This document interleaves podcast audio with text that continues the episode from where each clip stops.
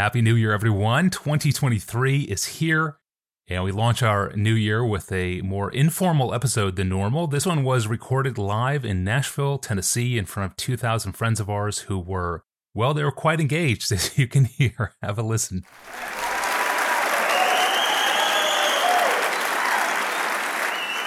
How many of you are regular listeners to the podcast? Oh, yes.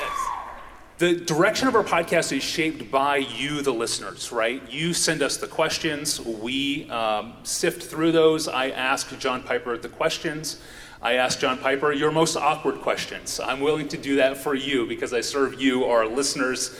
And I've, I've been wanting to do something like this for a long time on the podcast, and I figured let's do this in Nashville.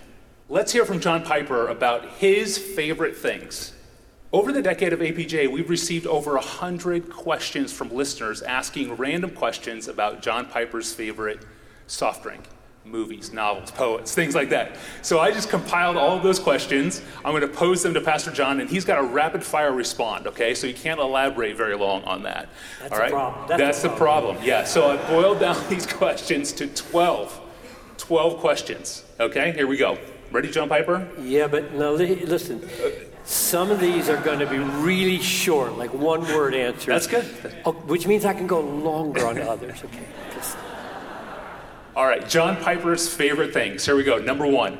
In APJ 696, you said, quote, I have my favorite movies, and you left us at that. You never told us. What are your top three favorite movies?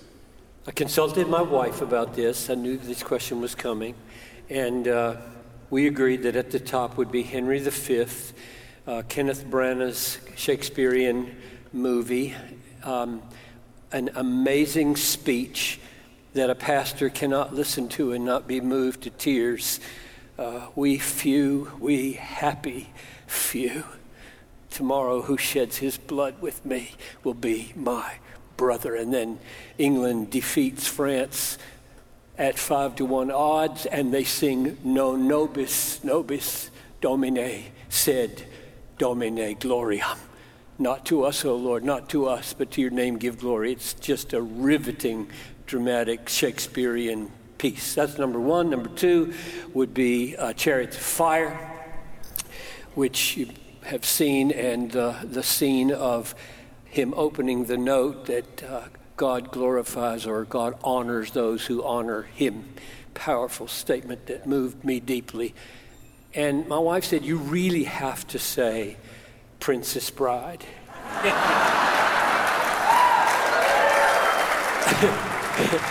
but you don't know why I have to say Princess Bride. And the reason is because when I first saw it, I was preaching through Hebrews.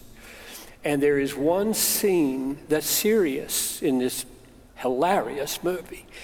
And it's the scene where, now I had to go back and remind myself the names because I forget names. Inigo Montoya is standing at the top of the cliff, and Westley's climbing the cliff, and he's going to fall down if, if he doesn't hold on. And, and Inigo says, I could drop you a rope. And he says, Yeah, and then you would let go of the rope. And, he, and, and, and, and seriousness comes over his face, and he says, I swear to you, on the life of my father, Domingo Montoya, I won't drop you. And Westley gets serious and says, Drop the rope. I used that next, in the next Sunday sermon because of pro- the, the power of a promise and an oath in, in Hebrews. Okay. All right, that's really good. That was elaborate. That was a little more elaborate. It's way okay. better. I won't do that. I won't do it, everyone. I'm tempted to. All right, your favorite novel. I'm going to cheat again, but I won't elaborate. All the Light We Cannot See by Anthony Doerr, a contemporary that is in the last 10 years, is a beautifully written book about the Second World War and the interweaving of lives of a, of a young blind girl during the bombing of, of the Germans on France. Uh, All the Light We Cannot See. Um, a Man at Arms by Steven Pressfield is also contemporary, written in the last five years probably. A, a dramatic telling of a young uh, speechless girl carrying the Corinthian correspondence to Corinth, Paul's letters to Corinth, and, and a man at arms steps up to be her protector. amazing book. And then historically, I mean, if I had to pick a classic, it would be Crime and Punishment by uh, Dostoevsky, just because the power of the description of the tormented soul of Raskolnikov is unparalleled. It is unparalleled. All right, number three, your favorite, most frequently used Bible app? Logos. Logos Bible software. Yes. iPhone, iPad, laptop, all three? All three. All three. Uh, I'm, I'm on, like right now, I'm on a leave working on Look at the Book. Mm-hmm. I'm on Logos nine hours a day. Hmm. I ran it into the ground. We had to call them to get them Wow. to, to figure out how to make it work after nine hours of, of work. And they, they, they fixed it for me. And, and I use my iPad for my devotions, and um, it's Logos that I use. So I'm, I find I'm, I'm very indebted to Logos. That's good. Your favorite poet, not in Scripture? Um, George Herbert died in 1633, wrote a collection called The Temple, 164 poems. None of them has the same rhyme scheme or meter. It's an absolutely amazing collection. The content, the, the craft, those two things together, I think, in Herbert are without peer. Your favorite poem, not in Scripture? Well, you know, I thought a lot about that, and um, my my song is "Love Unknown," is a hymn. But if you just take away the beautiful music, my song is love unknown, my Savior's love to me. That's the tune, beautiful tune. But Samuel Crossman's poem by itself is magnificent. Hmm. It's, it's simply beautiful. It, the rhyme structure and the meter is very unusual, and it's very hard to put solid, deep, moving words without sounding corny into structures of rhyme and meter. So my song is Love Unknown would be. And if I had to choose a non-religious one, it would be If by Rudyard Kipling. Yeah. If, if, if, if, then you will be a man, my son. I love it. Love that line. Love to the loveless shown that they might lovely be. Yes. Oh, such a great line. All right, number six. Your favorite. Uh, this is this is important. This is what the people want to know. Okay. Your favorite pop soda soft drink. It moves back and forth between Diet Dr. Pepper and Diet Coke. If I get tired of one, Noel will order the other, and back and forth they go. Which, which means in, in the Washington, D.C. airport, there are no Coke products, and if you walk around here, there are no Coke products. It's just appalling. like, where are we? Okay, your favorite dinner at home. My wife's spaghetti. Wife's She's sitting over there. There's Noel. Yeah. So this is there's no there's hands down. Um, if she would know the answer to that right away, and so I'm just on her case to make it as often as possible when we have company and elsewhere. Favorite restaurant. Well, we talked about that one, and and and she said you can't say Chick Fil A.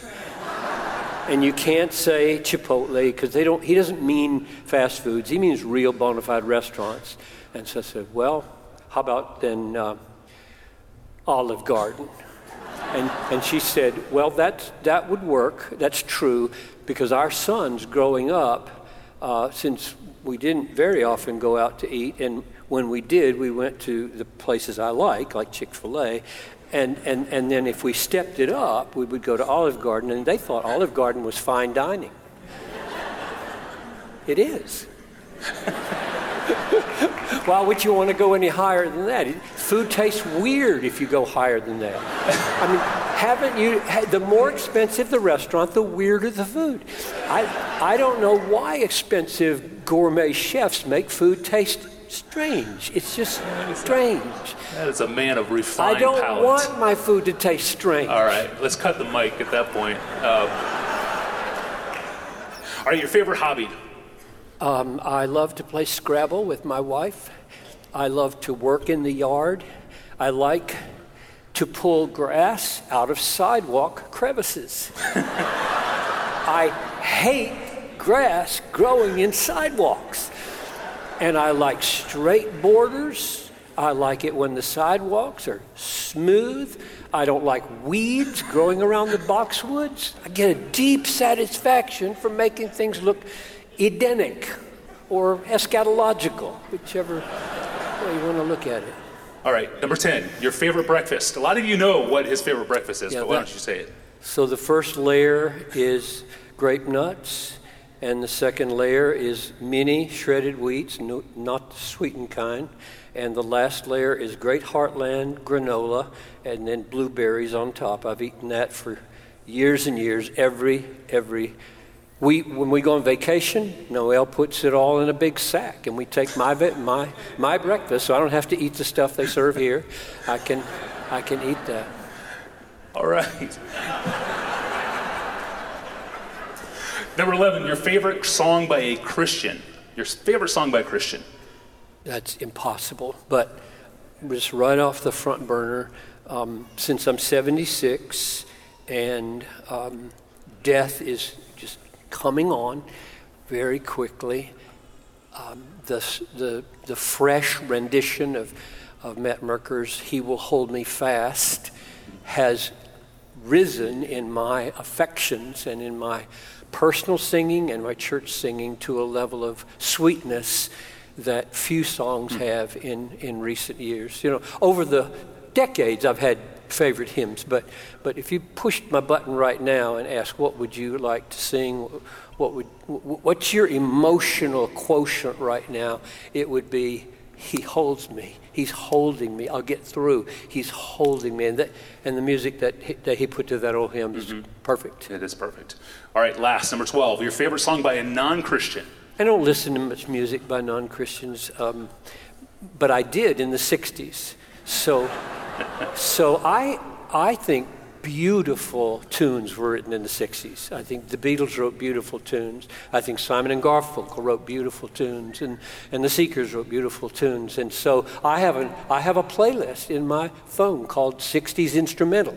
Get rid of the words. The words are usually nihilistic or, or vain, and so they're not helpful to me. So maybe Bridge Over Troubled Waters, mm-hmm. Simon and mm-hmm. Garfunkel.